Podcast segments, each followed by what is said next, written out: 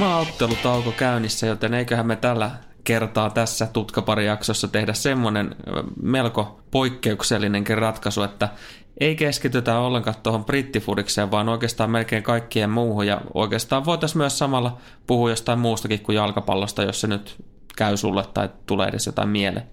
Joo, oikeastaan sana on vapaa ja, ja tota, otetaan ihan chillisti ja tai mihin päädytään. Et totta kai varmasti käsitellään jalkapalloa, mutta myös tiukempi katsaus siihen, että millaisia äijä me ollaan. Tämä kuulostaa ihan poikkeuksellisen hyvälle ja, ja mitä nyt on vähän tiisareita laittanut tuonne maailmalle tämän aihekentän ympärille, niin, niin siellä odotellaan lähestulkoon niin kuin, no, hyvin innoissaan. Joo, se on totta kai hyvä, hyvä kuulla ja, ja kyllä mä veikkaan, että tässä tulee aika mielenkiintoinen setti. Mutta tosiaan tota, kyllä mä ajattelin, että voitaisiin vähän sen jalkapallollakin a- aloitella. Edellisestä mestareiden liikakierroksesta on vähän aikaa, mutta, mutta siis niin kuin jos, jos nyt joku joukkue on ihastuttanut omalla, omalla pelitavallaan, niin onhan toi ajaksi tekeminen ihan, ihan käsittämättömän hienoa.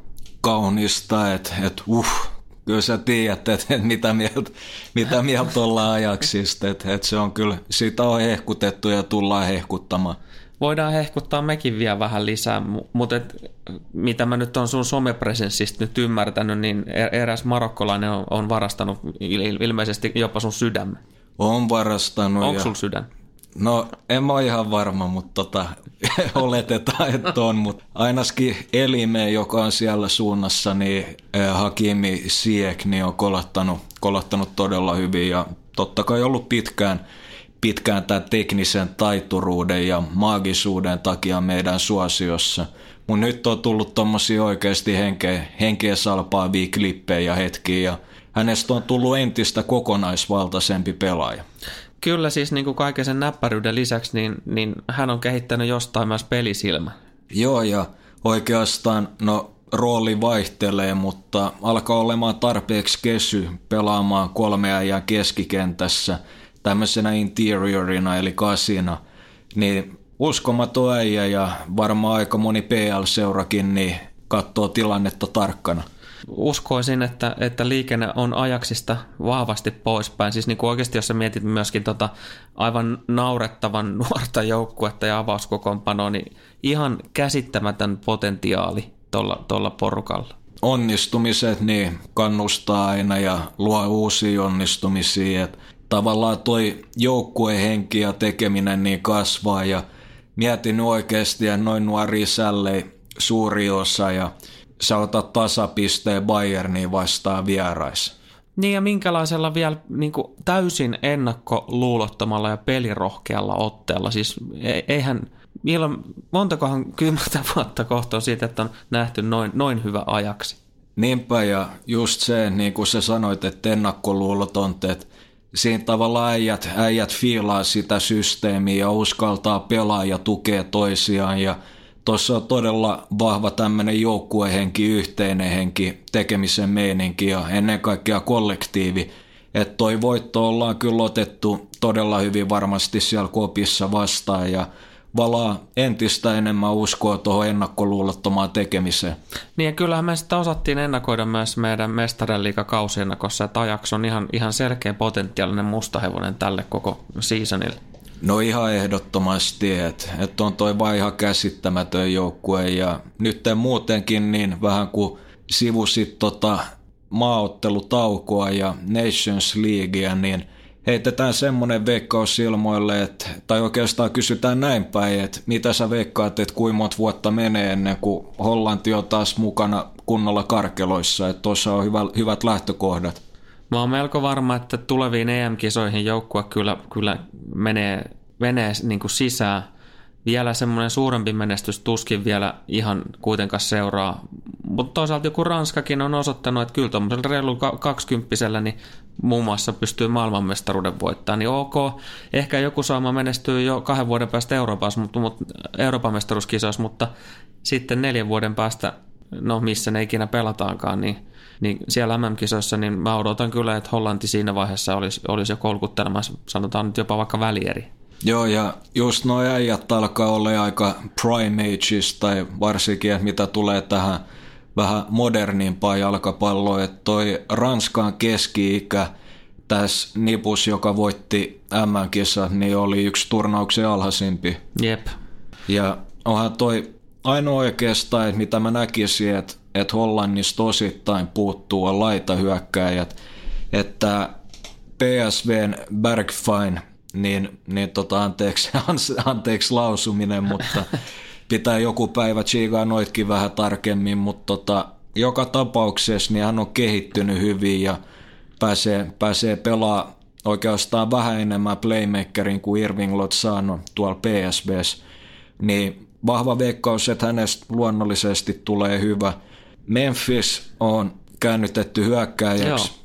Pelannut aika hyvin tuolla Lyonissa ja, ja oikeastaan toi rooli sopii ehkä hänen fysiikalleen paremmin, jos pallo pysyy maassa.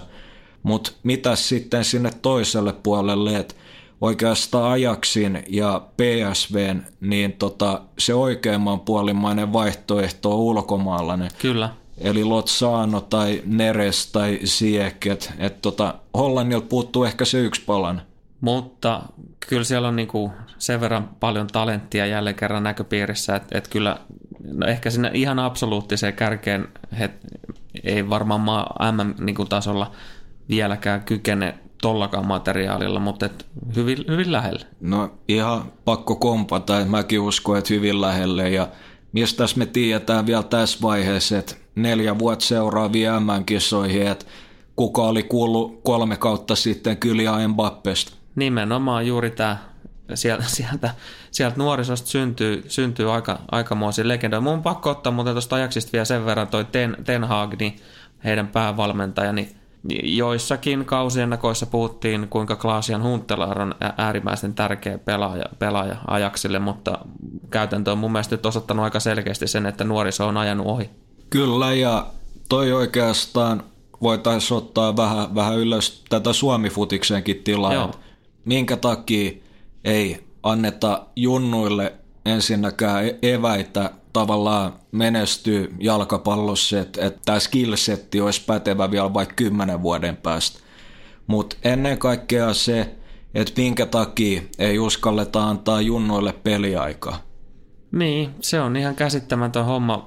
Sekin, että kuinka paljon esimerkiksi Veikkausliikassakin on, on ulkomaalaisia pelaajia, jotka väistämättä vie, vie sen nuorison peliaikaa. Ei, tuo, ei tuolla mun muistaakseni juurikaan tämmöisiä 15-16-vuotiaita tälläkään kaudella vetänyt.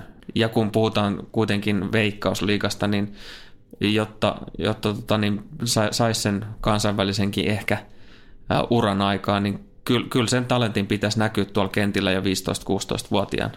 Niin pitäisi ja oikeastaan se, mikä ihmetyttää on, että, että esim. Hollannissa annetaan junnoille tosi paljon peliaikaa. Niin vastuuta tulee. Kyllä ja osittain se johtuu myös siitä, että, että tavallaan otetaan jakse esimerkkiä, että nämä nuoret äijät, De Ligt, Frankie de Jong, mm. jotka on tullut esiin, niin heidän skillsetti sopii aika hyvin moderniin jalkapalloon. Että et tavallaan jos mun mielestä ainakin, jos, jos sä niinku tähtäät siihen, mikä on sillä hetkellä, hetkellä se juttu, että sä et koita ennakoida, mitä tulevassa tapahtuu, niin silloinhan sä oot jo jäänyt jälkeen. Niin. Et, et just tommonen pelirohkeus ja, ja ennen kaikkea se, että treenataan pelaaja, kun hän on kentällä, niin tota, mä en tiedä, jos tässä nyt on järkeä, mutta tota, pelaaja oikeastaan voidaan prässätä neljästä eri suunnasta, eikö vaan? Niin. Ja ennen kaikkea tuommoista sivuprässäämistä, muita kääntötilanteita ei, ei tota oman ymmärryksen mukaan treenata Suomessa tarpeeksi, että näiltä äijiltä löytyisi tavallaan repertuarista kaikki drugbackit, cryfit, sun muut, mm. ja että ja et pystyy tavallaan kääntyy jokaiseen suuntaan ulospäin ja oppii suojaamaan nuloimmalla jalalla palloa, oppii käyttää kroppaa, jossa on lyhyt niin matalaa painopistet ja muutenkin.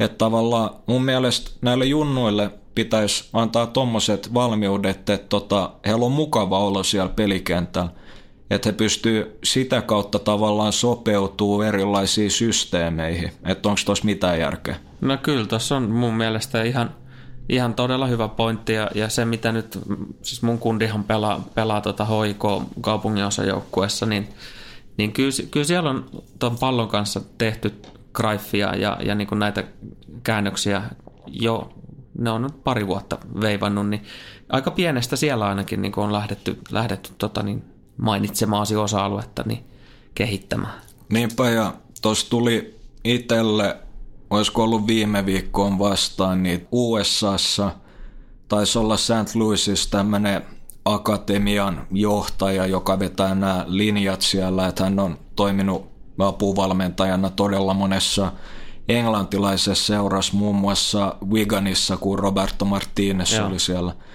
Hän on implementoinut tuohon koko akatemian filosofiaa tämmöisen 70-30 säännön, ja sitten lainannut myös 150 sääntöä Bayernista, että mä kerron vähän mistä on kyse. Ja.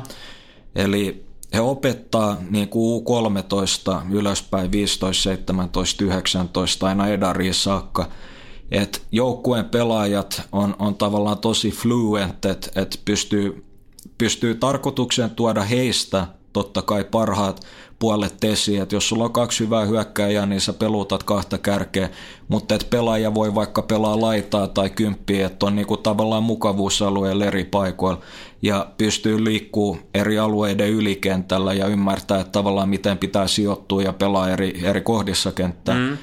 Mutta siis nämä junnujoukkueet, niin se on ihan käsittämätöntä, että he oikeasti pitää sen 70 pinnaa palloa ja, ja tota dominoi pienestä pitäen vastustajia ja manipuloi heitä juoksemaan ja, ja näyttää todella upealta ja että vastustaja minimoitaisi suunnilleen siihen 30 prosenttiin, koska silloin alkaa se tuska kasvamaan, rentous häviä ja vastahyökkäykset ei ole esim. yhtä tehokkaita, että nippuhan on valunut aika alas. Joo.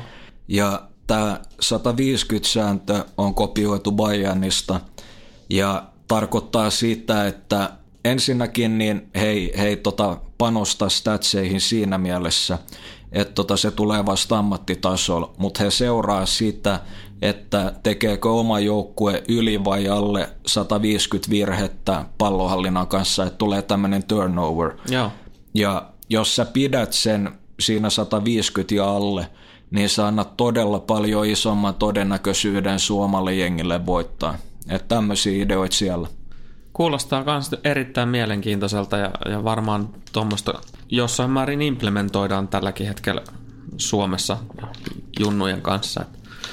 Kyllä ja. mulla on ihan hyvä kuva tullut, tullut useammasta isommastakin niin kuin se, seurasta ympäri Suomen, mitä on kuullut, niin, niin tästä, että että tavallaan se kyllä se valmennuskin ottaa askeleita eteenpäin. Mutta sitten on paljon semmoista, missä olisi varmasti opiskeltavaa ja, ja yksi, yksi, mikä tuli mieleen nyt ensimmäiseksi, niin, niin toi, toi just joku elastisuus ja, ja kaikki tämä niin lihashuoltopuoli, niin ne pitäisi tuoda heti nuoresta niin kuin siihen arkipäivään. Ja sä nyt varmaan pystyt kertomaan myös oman intohimosi kautta vähän enemmän siitä, että mitä, mitä kaikki eri asioita pitäisi, pitäisi nuorisolle tuoda.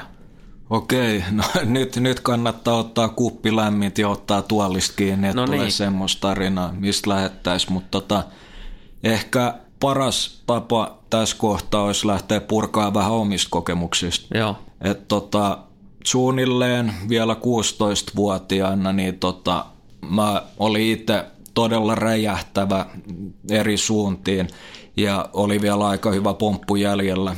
Siinä kohtaa niin nostettiin miesten edariin mukaan ja alkoi salitreenaaminen. Niin käsiksestä on siis kyse. Joo. Ja tai to, handis. Handis, handis kavereiden kesken ja ongelman oli myös osittain se, että, että tota, varsinkin jalkaliikkeessä niin nousi aika paljonkin rautaa nopeasti. Tavallaan siinä kohtaa alkoi semmoinen obsessio tai pakkomielle, että, tota, että okei, jos mä pumppaan näin paljon nytten, niin sit lisää ja lisää, että mä haluan niinku vetää eniten. Tämä alkaa kuulostaa hyvin klassiselta suomalaistarinalta. Joo. Ja, ja tosiaan niin ei siinä mitään, että fysiikkavalmentaja ohjailija alkoi nousee enemmän ja enemmän ja siitäkin tuli vähän pakkomielle. Ja sitten jossain kohtaa siis aivan todella isoissa painoissa, niin tota, alkoi liikkeen puhtaus tavallaan katoamaan. Ja siinä kohtaa niin, niin tavallaan myöskin ensinnäkin jalan liikkuvuus huono, niin ei ollut enää yhtä notkea kaikkien suuntiin. Ja osittain sitä kautta niin polv- äh, anteeksi, pohkeet alkoi menee tukkoon. Mm. Sitä kautta reidet, varsinkin takareidetkin alkoi menee tukkoon. Ja sitten alaselkä niin, niin tota meni aika mäsäksi. Et vasemmalta puolelta varsinkin kun oikeakätinen ja heittotilanne, mm. niin hinkkas vastaan. Mutta oikeastaan tämä oppitunti on siinä, että esimerkiksi ponnistustilanteissa, niin vaikka nous enemmän rautaa ja tavallaan mulla oli enemmän voimaa lihaksissa, niin ponnistustilanteessa sähän tavallaan nouset varpaiden päälle, että sä mm. ponnistat niin kuin ne viimeiset sentit. Mutta jalka ei enää taipunut siten, niin tarkoitti, että pompusta hävisi voimaa, räjähtävyydestä hävisi voimaa ja jalan liike ei ollut yhtä rullaava. Että pätee oikeastaan kaikkiin keho-osiin, että se voima generoituu siitä, että nämä kaikki raajat on liikkuvia. Niin, liikkuvuus ennen kaikkea, nivelet ja lihakset, kannattaisi huoltaa niitä ihan pienestä lähtien. Niin kuin sanoin aikaisemmin, se pitäisi saada osaksi niin kuin arkipäivää. Niinpä, ja siis ihan toskin, niin, niin tulee mieleen, että, että totta kai ei, ei tässäkään vaiheessa voi mitenkään väittää, että tietäisi tarpeeksi, niin. että se on, se on ikuinen matka. Mutta ihan aidosti, että jos alatte miettiä, että kuinka monen nuoren urheilijan tavallaan tämä ura on, on tota kaatunut vammoihin, loukkaantumisiin ja sehän on monesti varsinkin, jos tulee pitkiä poissaoloja tuommoisessa kehittyvässä iässä, mm niin se on henkisesti aivan helvetin rankkaa. Mm, juuri näin. Et siitä on, varsinkin jos on toistuvaa, niin todella vaikea palata ja ehkä jotkut toisetkin asiat alkaa kiinnostaa enemmän ja nämä fysioduunit ei ole niin mielekkäitä. Että Joo, ei ne pitäisi osata myydä. Niinpä, ihan ehdottomasti, että oikeasti, että minkä takia ne kannattaa tehdä. Mutta mut tosiaan ongelman, ongelman on se, että et jengille ei ole tarpeeksi liikkuvuutta kropassa, että ihan aikuisista lähtien niin junnuihin, että saisi paljon enemmän voimaa tuotettua. Ja ihan toi keskivartalo, niin siihen kannattaa kyllä keskittää suurin osa ajasta. Niin ja tuossa nyt tuli myöskin sivuttua jumilistalla niin tämmöiselle toimistotyöntekijöille, joita varmasti kuulijoistakin iso osa on, niin kuulostaa varmaan tutulta. Pohkeet jumissa, reidet, takareidet jumissa, alaselkä jumissa. Että keskivartalo kuntoon. Kyllä, ja muutenkin, että et tota, jengellä on, on todella väärä kuva venytyksistä, lämmittelystä, mitä kuuluu tehdä ja mitä ei kuulu tehdä. Et se, mitä mä suosittelen, on, että tutki. Joku tietää aivan varmasti paremmin kuin sä. Ja B, ole Sä... lähdekriittinen. Juuri näin. Et se on todella tärkeää myös, että varmista, että ne, jotka puhuu, ei ole mitään huuhaa tyyppejä, vaan ne oikeasti raudanluja luja ala-ammattilaisia. Kaikki videot, materiaalit löytyy hyvin selitettynä YouTubesta lähestulkoon mm. tänä päivänä.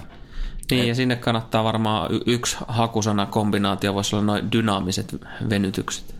Ihan ehdottomasti ja muutenkin yksi tili, jota kannattaa seurata on Atlinex, tota, aivan helvetin pätevä, pätevä ukko puhumassa, että hän, hän, hän tietää todella paljon treenaamisesta ja ihmisen anatomiasta.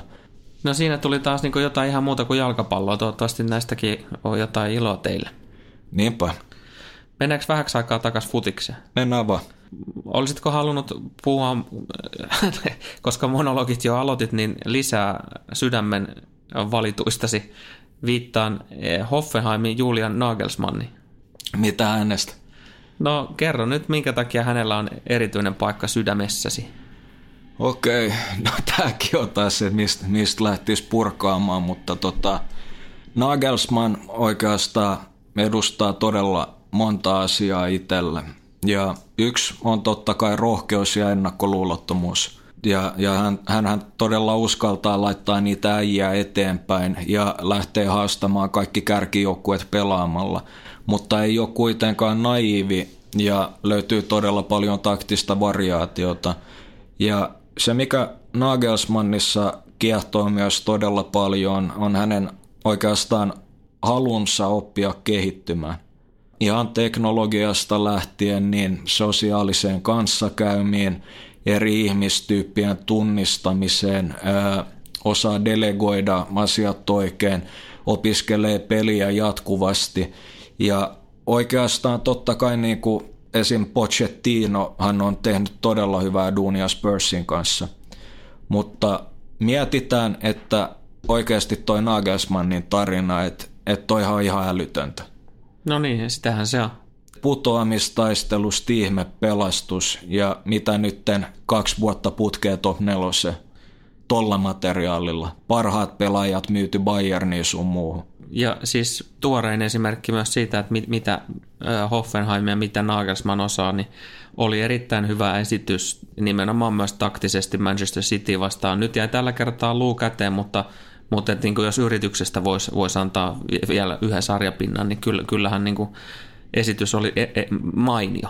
Nagelsmann on, on myöskin siitä tosi hyvä, että oikeastaan se, se mitä me ei vielä tiedetä – on, että miten hän pystyy käsittelemään isoja egoja, että, että se jää totta kai nähtäväksi. Ja myöskin tiettyjä kysymyksiä nyt on RB-projektin kanssa, että pitää vielä osoittaa vähän.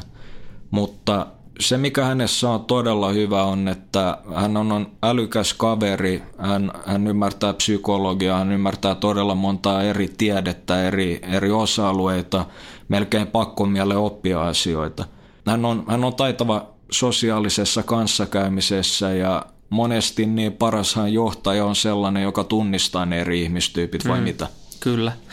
Itse jäin miettimään sitä, että tuli semmoisia attribuutteja tuossa lueteltua, että mietin sitä, että mikähän se on se ongelma täällä Suomessa sitten. Mun on pakko sanoa, että noiden kaikkien osa-alueiden yhdistäminen yhteen suomalaisvalmentajaan, niin vähän niin kuin utopialta kuulostaa. Oot, oot ihan täysin oikeas ja tavallaan osana ongelmaa on se, että tämä meidän jalkapallokupla on kuitenkin ollut aika suljettu. Niin. Ja ei ollut hirveästi vaihtoehtoja markkinoilla. Ongelmana on myöskin se, että jengi luulee tietävänsä. Ja me ei todellakaan väitetä, että me tiedetään, mutta me tiedetään se, että me ei tiedetä mitään.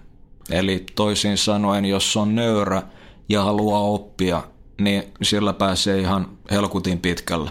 Niin ja siis se, että kun nämä ei, nämä ei missään nimessä voi olla toisiansa poissulkevia asioita. Et, et, et se, että sun ei tarvitsisi mukaan olla sosiaalisesti hyvä joukkueen edessä.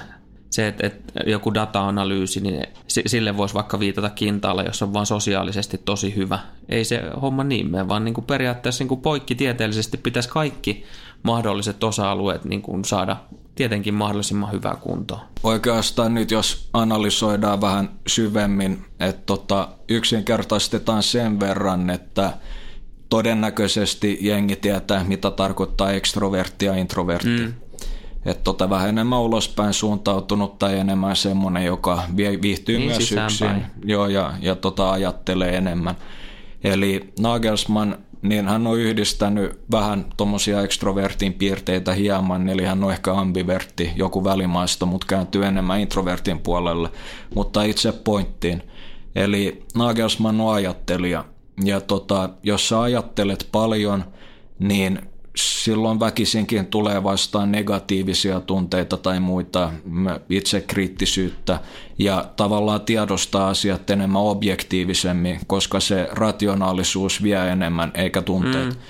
Ja sitä kautta Nagelsmann on myös nöyrä ja pystyy tavallaan katsoa itseänsä peiliin alastomasti, että tässä mä oon, nämä on mun puutteet, nämä on mun heikkoudet, näitä mun pitää kehittää – että todella monella ihmisellä on vaikeuksia tunnustaa niitä omia puutteita.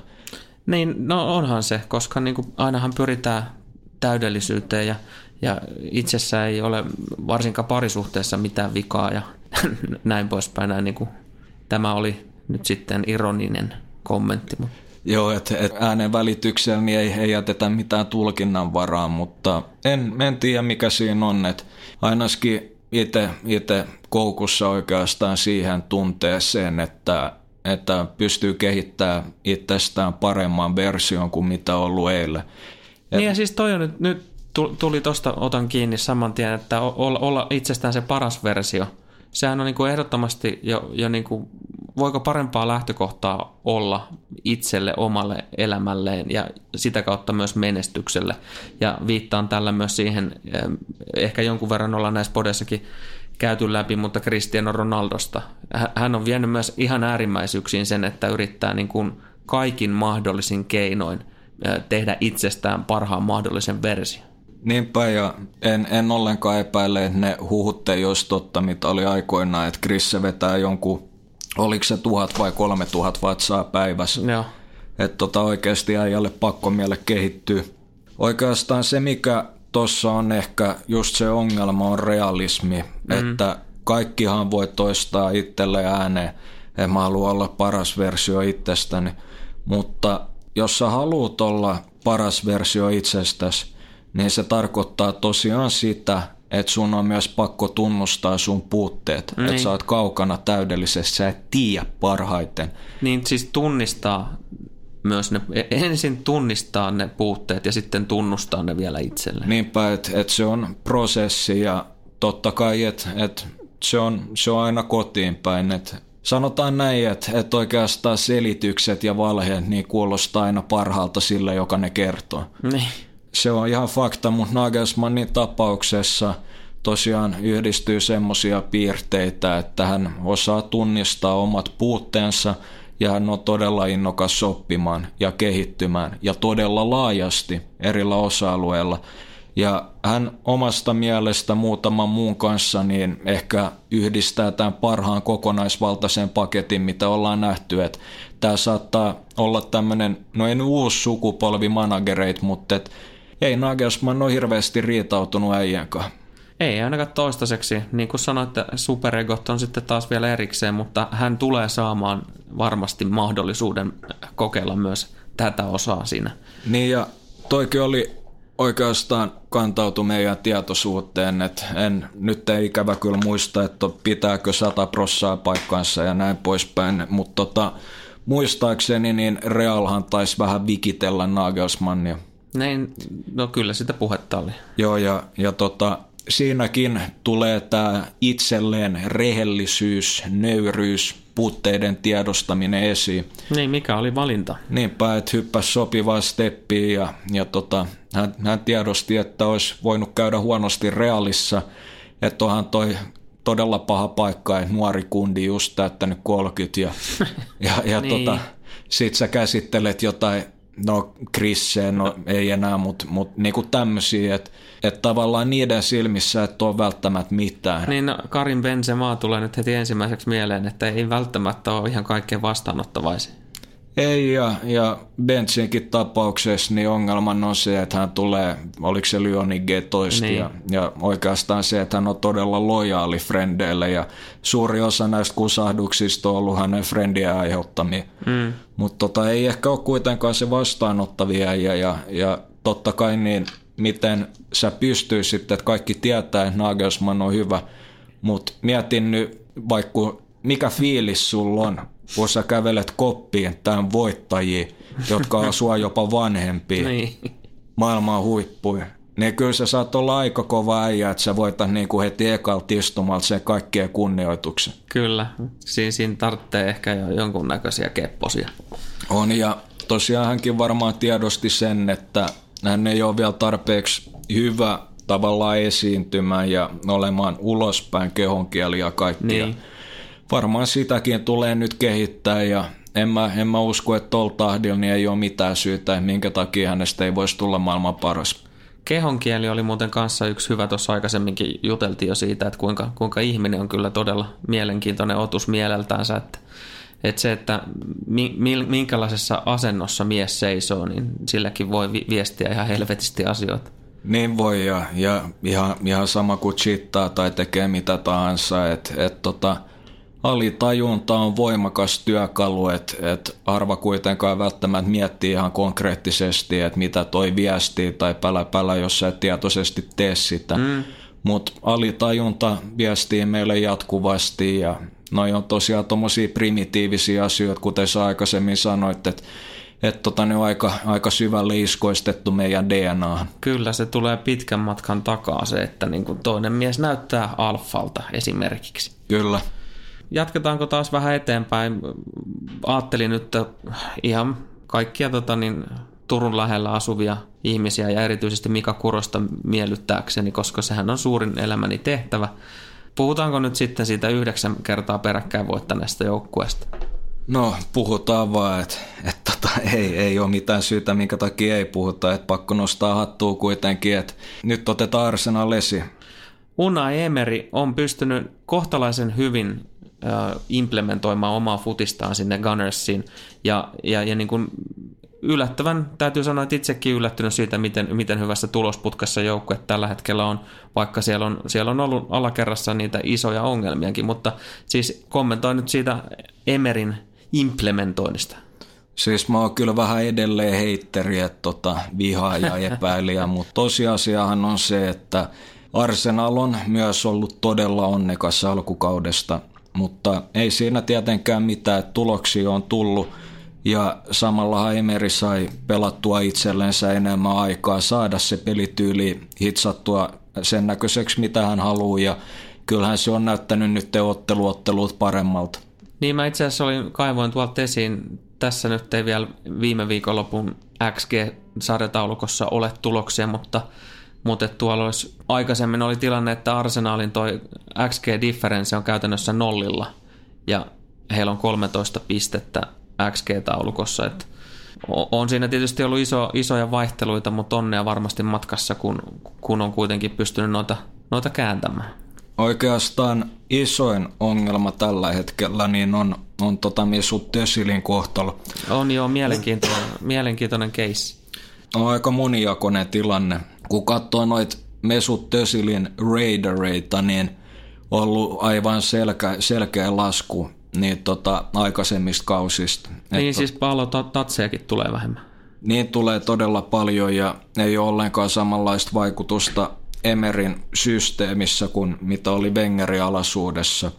Mutta, Miten se sopii tuohon systeemiin? No siihen oikeastaan tavalla oli, tavalla oli ottamassa kiinni siinä mielessä, että, edelleenkin vaikka Ösille ei sovi tuohon systeemiin, niin Ösilillä on paras äh, passing value arsenaalis ja hänellä on myös paras ball advancement rate. Niin.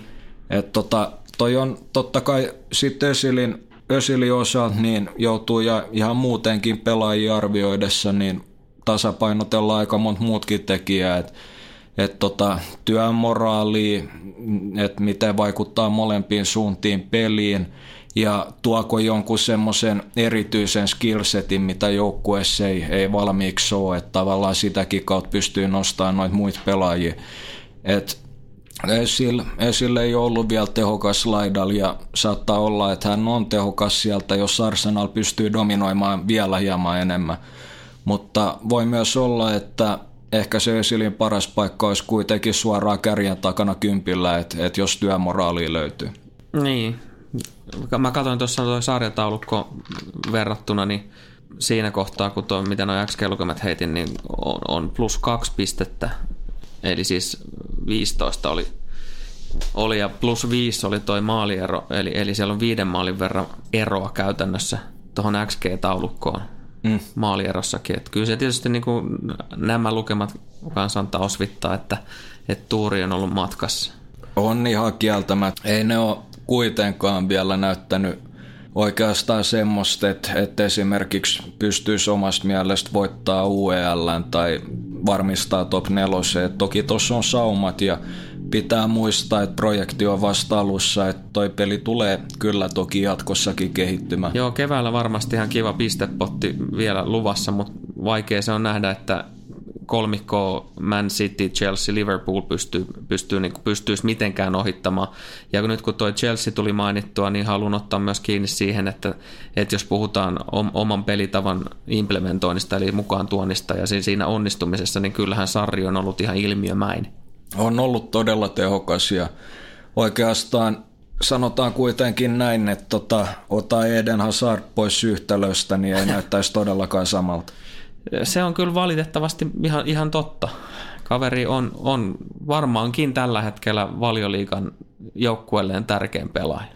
Joo, että Ball Advancement Rateissa niin hän ja David Silva on ihan omissa luvuissa ja sitten vielä tuossa uh, Shot Value per 90 Minutes, niin Eden Hazard on ihan selkeä ykkönen ja tuo arvo, arvo on myös haastoilla ja, ja sitten syötöillä, että aivan uskomattomassa vireessä ollut.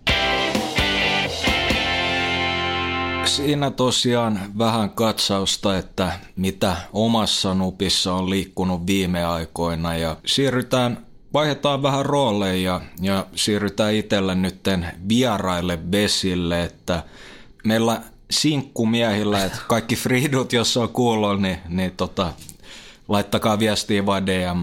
Mutta tota, ei, mut mennään, mennään ihan tosissaan todella mielenkiintoiselle alueelle ja vieraille vesille ainakin itselle, että äijähän on, on, on tota, aviomies, äijä on kahden, kahden tota, nuoren kundin faija ja äijä on valmentaja. Et miten tämä yhtälö käy yhteen kaiken muun, muun toiminnan kanssa?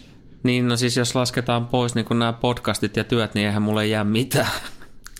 Et se, on, se on totta kai aika, aika rankkaa arkea ja, ja tosiaan niin lähdetään vaikka purkamaan nyt ensin, ensin tota valmennushommista, Joo. että oikeastaan mikä siinä jää viehättää. No siis heti, heti mietin, että voi kuulostaa, kuulostaa tietysvalossa ja, ja niin kuin likaisilla mielillä pahalta, mutta mä tykkään kyllä noiden, noiden nuorten ja lasten kanssa tehdä duunia. Ja erityisesti tuommoisten vähän nuorempien, koska tota, siellä, siellä ollaan vielä aika niin kuin herkkiä ja, ja se ei ole vielä niin vakavaa, että tavallaan niin kuin, musta on todella kiehtovaa saada lapset niin kuin viehättymään siitä lajista äijähän on, on empaattinen ihminen ja, ja löytyy totta kai paljon ymmärrystä moneen asiaan, mutta mitä esimerkiksi tämä empaattisuus tulee esiin, niin pienten, pienten lasten valmentamisessa, että onko siinä joku tämmöinen tietty tasapaino, että mihin, mihin su, olisi suotavaa pyrkiä? No mä voin antaa ihan case-esimerkin tuosta viime maanantailta, kun tota, niin siinä oli oikeastaan – treenit edennyt jo, jo lämmö, lämmöistä ja itse lajiharjoittelusta sinne enemmän vielä pelaamisen puolelle, niin yksi kundi tota, niin sai, sai tota, osumaan vähän ensin mailasta ja, ja on semmoinen vähän herkempi lapsi ja vasta aloittanut, että oli tuossa aikaisemmin, no itse asiassa edellisenä päivänä oli ollut ensimmäisessä niin kuin, turnauksessa ja meidän vähän ihmeteltiin, että kun kaveri on, on kauhean nopea ja sähäkkä ja ja varsinkin tykkää tehdä maaleja, niin kuin, eiköhän melkein kaikki ton ikäiset, niin, niin oli kuitenkin, me kokeiltiin sitä pakkina.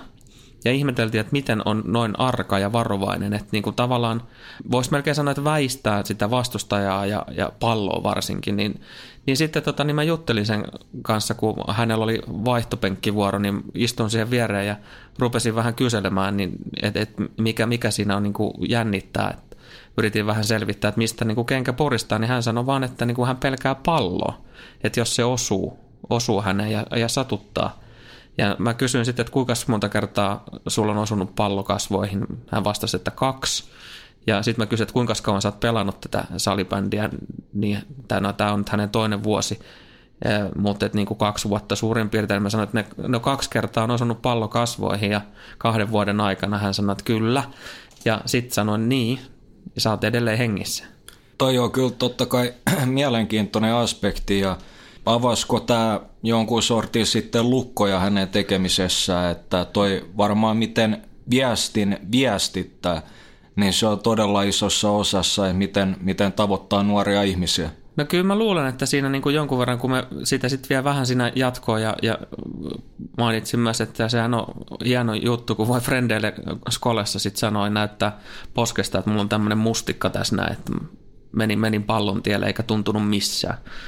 Et, et niin kuin vähän semmoisia bragging rightseja myös voi, voi ansaita, ansaita. mutta kyllä, mä, kyllä musta tuntuu, että niin kuin hän ehkä jäi pohtimaan, on myös sen verran ajatteleva nuori poika, että tota, niin jäi pohtimaan sitä, että tarviiko sitä oikeasti sitä palloa pelata. Että kyllähän se on to, tosi tärkeää, että valmentajat myös niin kuin ottaa, ottaa huomioon, varsinkin tämmöisissä nuorissa, ja tämä on niin kuin se vaihe, kun lajiin pitää rakastua, niin yrittää tehdä kaikkeensa myös sen eteen, että, tota, että tämmöinen arempikin poika niin pysyy, pysyy siinä jengissä mukana ja, ja niin kuin oppii, oppii rakastamaan salibändiä tai jalkapalloa tai mikä ikinä se laji onkaan. Tuosta oikeastaan tuli, tuli mieleen semmoinen juttu, että Oikeastaan voisiko sanoa, että valmentaja on, on itse valmentamisen ohella niin, niin oikeastaan opettaja ja samalla myös roolimalli. Kyllä mä oon ehdottomasti sitä mieltä, että, että nimenomaan se, että tänä päivänä on paljon kaiken näköisiä YH-perheitä ja, ja muita, että välttämättä semmoista miesten malliikaan niin ei, ei ihan kaikille ole edes tarjolla.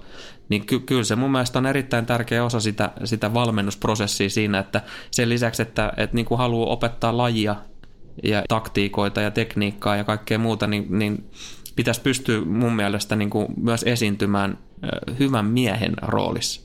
Pitää aivan varmasti paikkansa ja siinäkin on, on todella tärkeää se, että pyrkii jatkuvasti kehittymään ja varmaan kuitenkin niin ei kannata käsitellä noita nuoria sällejä tai friiduja niin millään silkkihanskoillakaan. No ei missään nimessä tietenkään niin kuin se semmoinen jatkuva kehuminen ja musta tuntuu vähän, vähän siltä, että tänä päivänä se on, se on aika normaaliakin, että tulee vastaan semmoisia valmennettavia itse kuullekin, että niin kuin on pidetty, pidetty silkkihansikkaa ja on kehuttu kaikkea mahdollista tekemistä maasta taivaisiin. Että totta kai pitää kehua ja kehu on ehkä niin kuin yksi parhaimpia itsetunnon rakentajia tuommoisille lapsille, mutta pitää myös olla realistinen, että pitäisi löytää ne oikeat keinot tietysti myös kommunikoida sitä, että aina pystyy parempaan tai että ei nyt ei välttämättä mennyt ihan niin hyvin. Tuosta tuli sitten taas mieleen semmoinen homma, että että onko toi loppujen lopuksi just tasapainon löytämistä, että löytyy myös noita ääriesimerkkejä suunnilleen, että jos kundi ei ole tehnyt hattutempun, niin joutuu juokseen himaan. Niin, no ky- kyllähän se sitä on, että tavalla aika pienestäkin on, on tuolla kentän laidalla jo kuullut, myöskin jalkapallokentän laidalla paljon kuulen, kun vanhempi kundi tosiaan pelaa fudista myös, niin tota, aika paljon kuullut tämmöisiäkin juttuja, että jos ma- maalista tota, kaksi euroa ja syötöstä yksi euro. Okei, ja minkälaisia fiiliksiä sussa on herännyt tuommoisesta? No mun mielestä se on ihan naurettava, koska puhutaan kuitenkin molemmissa tapauksissa joukkueen lajeista ja se on joukkuepeli, ei se voi niin kuin yhden pelaajan ympärillä pyöriä tai, tai että niin kuin susta kehittyisi jotenkin niin kuin äärimmäisen hyvä maalintekijä, joka menestyy niin sillä tapaa, että sua kannustetaan rahalla jo tuommoisesta 7-8-vuotiaasta lähtien. Niinpä, että et, eikö toi ole aika, aika vaarallista, että just tätä kaupallistumista ja materialismia, niin aletaan työntää tuossa vaiheessa, että ainoa tarkoitus on jahdata raha. Niin, no raha pyörittää maailmaa, siitä me puhuttiin aikaisemminkin, se nyt on ihan selvä. Ja ne, ne mittakaavat on, on, on tosi isoja ja rajuja, mutta et kyllä se tuommoisessa pienenkin mittakaavan tekemisessä, kyllä mä väitän, että, että syntyy parempia joukkuepelaajia sillä tavalla, että, että he laitetaan jotain palkintorahastoa jo tuossa vaiheessa pyörimään. Voidaan tuohon rahan käyttöön ja, tai rahaan itsessään ja, ja muihin mielenkiintoisiin aspekteihin palata, palata jonkun ajan päästä, mutta pakko nyt kysyä tälle ihan, ihan suoraan friendiltä friendille, että itsellä ei ole minkään näköty, näköistä käsitystä fajana olemisesta, että totta kai ymmärrän sen, että siinä joutuu uhraamaan tiettyjä asioita, vaatii todella paljon sitoutumista ja, ja tota, ihan niin kuin superhero type of shit, mutta kerro, että miten niin kuin vaikka tämä rooli eroaa valmentamisesta ja mitä niin kuin juttui munkin olisi hyvä tietää tässä vaiheessa, että halutaan oppia. Tämä on niin kuin ihan tosi pieni kysymys oli taas. Joo, että ei sitä tätä niin kuin pystyy edes purkaa. Että tota, mitä, mitä, niin kuin, onko sinulla jotain spesifiä vielä? Tarken, tarkenna nyt vähän se. No kerro esimerkiksi, että tota, millainen vähän lähestymismalli sulla on ollut sun kundeihin, että et, tota, miten, miten oot käsitellyt No siis se on ihan loputon oppimisprosessi kyllä toi vanhempanakin oleminen, että et, niin valitettavasti aina ensimmäinen lapsi saa kärsiä erehdyksen ja oppimisen niin semmoisella nuoralla tanssimeiningillä, että tota, kyllä mä varmasti on ollut tiukempi tolle vanhemmalle puolelle kuin tolle nuoremmalle ja mutta ylipäätään se, että se on se läsnä, läsnäolohan tuossa on niinku kaikesta tärkein. Ja, ja se, että periaatteessa niin pitää, pitää olla kiinnostunut sen lapsen tekemisistä.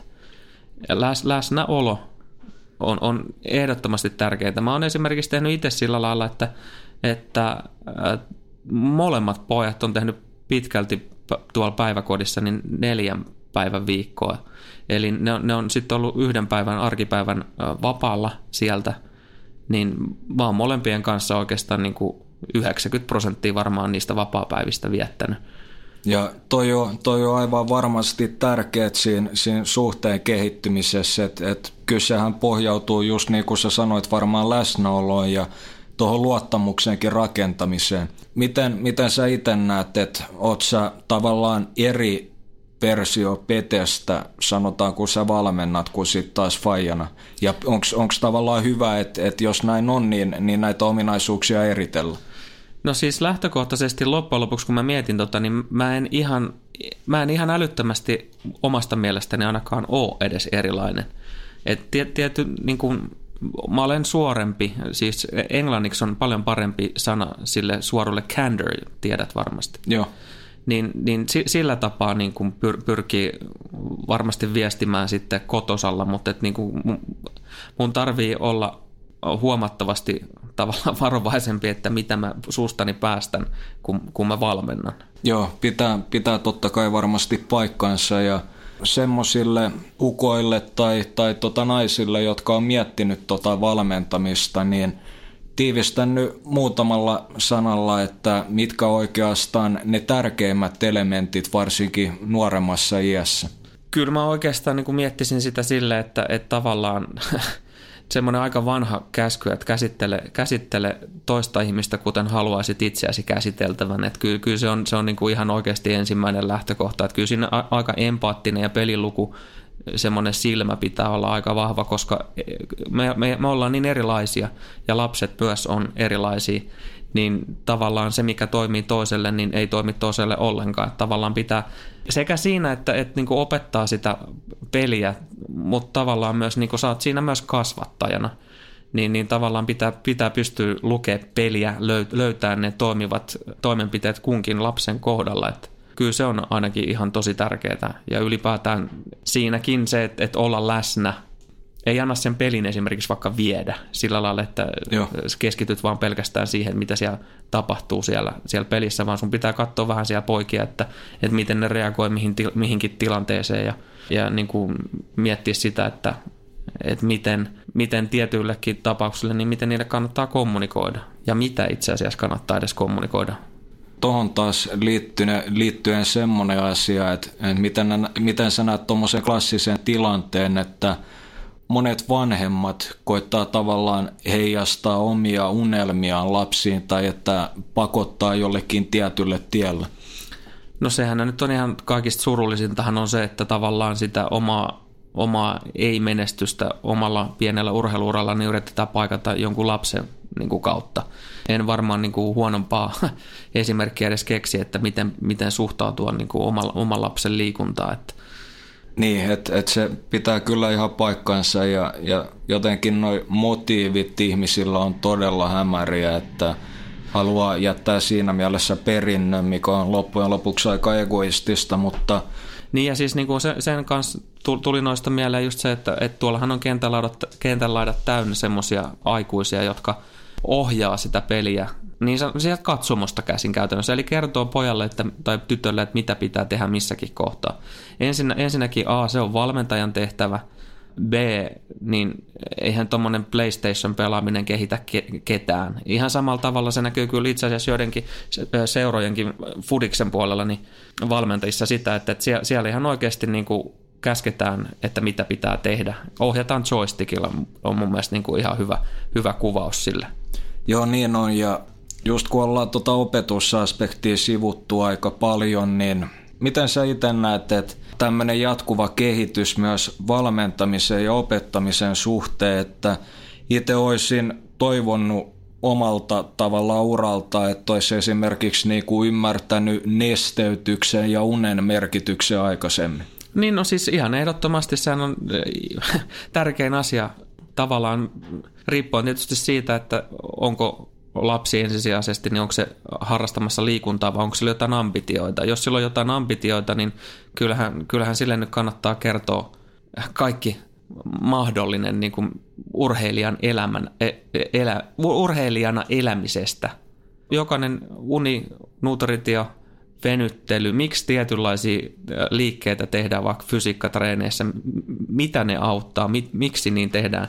Esimerkiksi se, että, että sä loukkaannut vähemmän jos, jos olisi niin itselläkin ollut noita tietoja paljon enemmän, mitä nyt on, niin, niin varmasti olisi ollut niin erilaiset valmiudet myös niin kehittyä silloin urheilijana.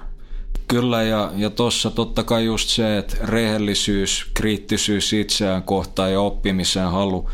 Ja miten sä näet ylimalkaan tämän tilanteen Suomessa, että jos vaikka vertaa Islannin malliin, että vissiin kaikilla suunnilleen valmentajilla on vähintään UEFA B-lisenssi. Niin, onhan se nyt ihan ideaali tilanne, että lapsille olisi, olisi tarjolla ammattilaisvalmentaja. E, eihän siinä niin kuin kahta sanaa, mutta et mitkä ne resurssit on. Itse kun tuossa nyt on lähellä pyörinyt, niin tiedän, että niitä resursseja ei juurikaan ole, että sen takia käytetään hyvin paljon isävalmentajia, joiksi, joiksi kutsutaan näköjään säbässä, että Fudiksen puolella näitä coacheja, jotka, jonka lapsi pelaa joukkueessa. Mutta niin kuin kyllähän siinäkin, vaikka on niin sanottu isävalmentaja, niin, niin pitää olla utelias, pitää olla halu kehittyä, pitää olla halu oppia siitä sekä lajista enemmän että, että valmentamisesta, ihmisten käsittelemisestä. Pitäisi olla utelias. Tässä on varmaan monelle tullut paljon uutta ajateltavaa ja oikeastaan tämä on vaikea kysymys, mutta minkälaisia kehitysaskeleita voitaisiin ihan konkreettisesti ottaa Suomessa, että, jotka ei välttämättä liity noihin resurssin, tota, että niitä on tai ei ole, mutta millaisia juttuja me voitaisiin tehdä, että me saadaan tavallaan entistä useammalle mahdollisuus tehdä ammattiurheilusta? Varmaankin ensinnäkin tästä voit itsekin ottaa kiinni, että siis poikkitieteellisyys tuossa valmentamisessa niin kuin ihan kokonaisvaltaisesti. Mun mielestä voitaisiin meillä voisi olla huomattavasti nälkäisempiä valmentajia, varsinkin jos puhutaan niin kuin sitten vähän, ei nyt välttämättä ihan huipputasosta vieläkään, mutta et näistä nuoremmista kundeista, tuommoisista teini-ikäisistä, että niin kuin ei jäätäisi jotenkin tiettyjen vanhojen tapojen vangiksi tai ajatella, että, että nimenomaan just tämä niin kuin joku unia syöminen niin ei olisi tärkeää. Mutta eikö se olisi aika ideaali tilanne, että jos, jos nyt sä pystyisi ihan rauhassa ajatella aihetta ja, ja tota miettiä, mitkä erilaiset asiat, aspektit vaikuttaa tähän koko kehitysprosessiin, niin näkisit sä, että Suomessa olisi tilaa tämmöiselle Top Performance Instituutille? Ihan varmasti olisi, kun rahoitus löytyy. Joo, että et totta kai se on kallista, kallista puuhaa, mutta ehkä ennen, ennen semmoista steppiä, niin miten sä koet, että tämmöinen lajien ylitse kommunikointi, että miten saataisiin sitä toimimaan paremmin. Että varmasti löytyy todella paljon osaamista eri, eri elämän osa-alueilta, tieteistä, eri lajeista, mitä voisi implementoida sitten ja ottaa parhaat puolet. Oishan se ihan mahtava ajatus ja, ja niin kuin sinne suuntaan varmasti pyritään toimimaan jonkunnäköisiä toimenpiteitä.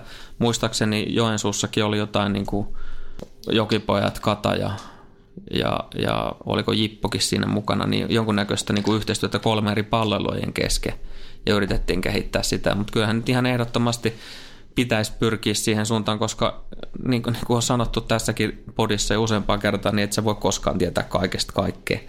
Ehkä se tavallaan niin kuin sen nöyryys siinä mielessä, että uskaltaa tosiaan niin kuin tunnistaa ja tunnustaa sen, että tietyissä asioissa niin ei, ei ole täydellinen ja miettiä sitä, että mistä semmoista osaamista vaikka löytyisi. Siinä, siinä on oikeasti aika paljon varmasti jokaiselle pohdittavaa, että, että mitä itse pystyy kelaimaan, missä mä voi olla parempi. Ja just toi ennen kaikkea nöyryys tekemiseen, niin, niin tota, aina voi oppia uutta ja toivottavasti mahdollisimman moni alkaa tarkastelemaan sitä omaa polkua. Mutta tosta tuli oikeastaan mieleen semmonenkin juttu, että miten sekasin nurinkurin tämä koko maailma. Niin, niin, siis, tota, niin, niin, tästä ollaan puhuttu aika paljon. Joo, ja, ja tota, tästä on vaikea sanoa, että missä suunnasta lähdetään purkamaan, mutta eikö sulla ollut ihan mainio twiitti tossa? Niin, no joo, muun muassa niin kuin satuin nyt, en, en nyt ihan tutustunut kauhean tarkkaan, mutta just tuossa timelineilta luin Persu halla kommentin siitä, että oli ollut jotain feilua jossain jo, jo, jonkun lehden järjestämässä pollissa, missä kannatus oli jostain päälle 70 ihan yhtäkkiä pudonnut femmaan, että niin, mihin tässä pitäisi niinku uskoa, että kuinka paljon jotkut tahot haluaa manipuloida, jotka levittää esimerkiksi tietoa kansalle? Niinpä, ja, ja tosiaan tässäkin lähetyksessä ollaan painotettu sitä kriittisyyttä ja ehkä mitä tulee tuohon manipuloinnin netevyyteen, niin USA on, on niin, aika omassa. maailman mestari. Kyllä, että Oikeastaan sekin myös, mihin varmasti halutaan kannustaa ja sä voit kompata on kriittiseen ajatteluun. Kyllä ihan ehdottomasti pakko kompata, koska tota, ollaanhan me tästä puhuttu myös aikaisemmissa podeissa. Että... Mitä esimerkiksi, miten sä näkisit, että millaisia ensiaskeleita voi ottaa kehityksen, oppimisen ja, ja tota kriittisyyden polulle, että, että mitä voisi tehdä konkreettisesti? No, hae tietoa hae tietoa ja yritä, yritä itse keksiä se, että onko se luotettavaa tietoa vai ei. On tullut aikaisemmin jo tänäänkin ilmi se, että pitää olla utelias. Pitäisi niin kuin olla kiinnostunut, mistä, mistä, tämä, mistä täällä maailmalla on kyse näin niin kuin kevyesti sanottuna. Joo, ja just kun sivuttiin myös manipulointiin, niin toihan oikeastaan aika sairasta, että esimerkiksi tämä, että miten meidät on aivopesty vaikka Hollywood-elokuvien kautta niin ihan pienestä pitäen. Niin, no mainitsen joku sota-elokuva, missä sankari ei ole jenkki. no, exactly, että et, tota, siinä kannattaa ehkä kysyä itseltään, että, että minkä takia sallittiin jenkkien sotiminen niin kauan. Että esimerkiksi leffastudioillahan on, on tota diilejä USA-armeijan kanssa. Mm, kyllä. Mutta ihan, ihan kun puhutaan ihmisistäkin, niin, niin tota, omasta mielestä maailma on mennyt aika, aika nurin kuriin, että arvostetaan aivan vääriä arvoja. Ja, ja, ja sekin oikeastaan itseä häiritsee välillä, että miten, miten muotoilisi, että, että tota, pyrkii mahdollisimman objektiiviseen keskusteluun, että erittelee tunteet siitä – mutta kun ikävä tosiasiahan on, että vaikka olisi kuinka neutraali mielipide, niin se herättää kuitenkin tänä päivänä todella monessa tunteita. Ja niin, eikä se ole vähän tuommoista sotimista käytännössä tänä päivänä? Kyllähän se on puolien valitsemista ja, ja pidetään kaikilla tunteilla kiinni, että politiikka on muun muassa semmoinen aihe ja uskonnot, että, että ne on aika mielipidepohjaisia.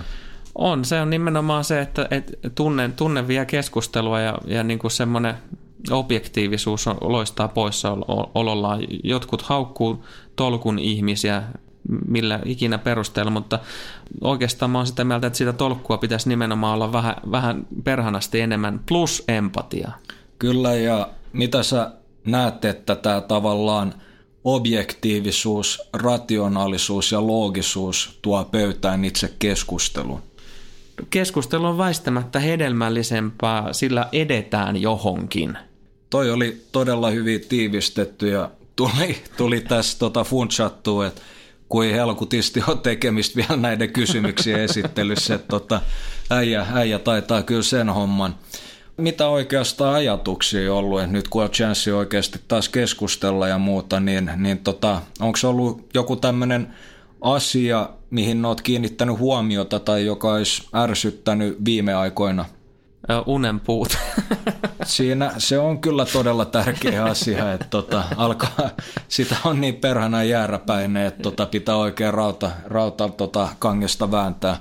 Mutta sitä se kato on, kun elää tämmöistä hektistä elämänvaihetta. Mistä päästä sitä unta varastaa helpoiten, ainakin tämmöinen ajattelija henkinen ihminen, niin menee sitten nukkumaan ihan helvetin myöhään, koska niinku se kaikki mekkala möly, mitä on ympärillä, mieti joku halli, missä on, on niinku kaksi, neljä joukkueellista tieniä tenaviin huutamassa, jossa kaikui hälyttömästi. Se on tosi rankkaa ja sitä hiljaisuutta kaipaa, niin sitten sit ne pöllitään sieltä niin kuin aamuyön tunneista suurin piirtein ne hiljaiset hetket ja, ja meditatiiviset mietinnät on päällä. Ja, Siksi on unen puute. Ihan ymmärrettävää ja, ja tosiaan kun, kun on tota aika paljon aspekteja elämässä, mistä mä itse pystyn ymmärtämään hölkäsen pöläystä vielä. Ja äijä mainitsi just noin meditatiiviset hetket, kun on yksin, rauhallisuutta ja muuta, niin kuinka isona osana oikeastaan sä koet, että on tärkeää, että pääsee tuosta hektisestä maailmasta vähän, vähän puhaltamaan ulos? Kyllä se on mulle ihan äärimmäisen tärkeää, että mulla on oikeastaan kaksi pakopaikkaa. Toinen on musiikki, joko sen kuuntelu tai itse tekeminen. Ja, ja sitten on, sit on noin hiljaiset hetket, joista muun muassa niin tämä mun hiihtoharrastuskin on yksi semmoinen milloin pääsee niin kuin keskelle skuttaa, missä ei hirveästi meteliä ole, niin pääsee kelailemaan mukavasti myös siinä samalla saa liikuntaa. Mutta on todella tärkeitä ne hiljaiset hetket. Joo, toi on kyllä kuulostaa todella hyvältä kombolta ja itsekin on pakko kompata, että välillä vaan ihan yksinkertaisesti tarvii sitä hiljaisuutta, että pystyy lataa akkuja. No niin, tänään on juteltu aika paljon itsekriittisyydestä, lähdekriittisyydestä, jatkuvasta kehityksestä ja otettu niihin kiinni, ja tietysti monesta muistakin aiheesta, mutta et niin kuin otettu kiinni niistä jalkapallon ja jalkapallon analyysin ulkopuolelta, mutta tämähän on kuitenkin äärimmäisen tärkeät elementit myös niin kuin siihen kehitykseen jalkapallon analyys, analyysipuolella. Tämä tavallaan että et on tietotaitoa todella monesta asiasta ja pyrkii kehittymään, että nyt esimerkiksi just tätäkin podi purkittaessa niin tuli itselle harvinaisen selväksi, että musta ei ole vielä talkshow isännäksi, mutta kaikkea pystyy treenaamaan ja, ja tota oppimaan, että ensi kerralla niin menee varmasti paremmin. Niin ja jos tämä pätee tällä meidänkin osa-alueella, on se sitten niin kuin jalkapallo tai tai podcastin tekeminen, niin, niin kannattaa miettiä sitä, että nämä, nämä saattaisi toimia myös niin kuin ihan kaikilla elämänalueilla tai eh, mitä ikinä työtä esimerkiksi tekee. Niinpä ja positiivinen itsekuva, että monet en, en meinaa nyt, että, että tota pitää katsoa itseensä peliä ja vau, että jumalauta, mä oon hyvän näköinen tai tämmöistä. Narkissos. Joo, ettei pönkitä ego. Mutta mut se on tota, toi positiivinen itsekuva siinä mielessä, että, että tota, koittaa nähdä itsestään sen parhaan version eikä vaan niitä huonoja puolia. Koittaa olla mahdollisimman objektiivinen, että näkee hyvät, huonot asiat itsensä tosiaan hyvässä ja pahassa. Ja pyrkii just lähteä sitten kehittämään niitä ja sitäkin myöten niin se visualisointityö helpottuu, että pitää oikeasti uskoa siihen – että mitä näkee. Aamen. Ei tuohon niinku ihan hirveästi lisättävää ole tässä kohtaa. Eli vähän tällaista erikoisjaksoa on tässä paketoitu maattelutauolla, mutta mut niinku halutaan myös alleviivata sitäkin, että jatketaan keskustelua tuolla Twitterinkin puolella. Aika aktiivisesti ollaan koko ajan pyritty niin kuin myös vastaamaan, että interaktiosta kuitenkin on kyse meidän ja teidän välillä, niin jatketaan näitäkin aiheita siellä. Vaikka nämä periaatteessa sopii myös ihan jalkapallokeskusteluun, niin voidaan me puhua muustakin. Ehdottomasti, että, että oli omasta mielestä todella nasta duuna, että tota, näkee vähän erilaisia puolia petestä ja meitsistä, että tota, ei me, ainoa, ainoa mitä me tehdään tai ajatellaan, niin on jalkapalloanalyysi, että kyllä me ollaan ihan, ihan normaaleja ihmisiä mekin. Kaikki ne vikoinemme pakko kompata. no se oli klassikko tähän loppuun. Tota, tässä to, tosiaan tämä, paketti ensi viikolla me palataan jälleen vähän tiiviimmin tonne valioliigan maailmaan, tai eh, tiedä, ehkä mestarien liikaakin saatetaan taas niinku tehdä tämmöinen pieni pisto. Mutta oli miten oli, tosi kliffa oli tehdä tätä vähän eri tavalla. Kiitoksia kuuntelijoille ja jatketaan tätä itsensä kehittämistä sitten myös tulevina vuosina, viikkoina, päivinä. Chigalla.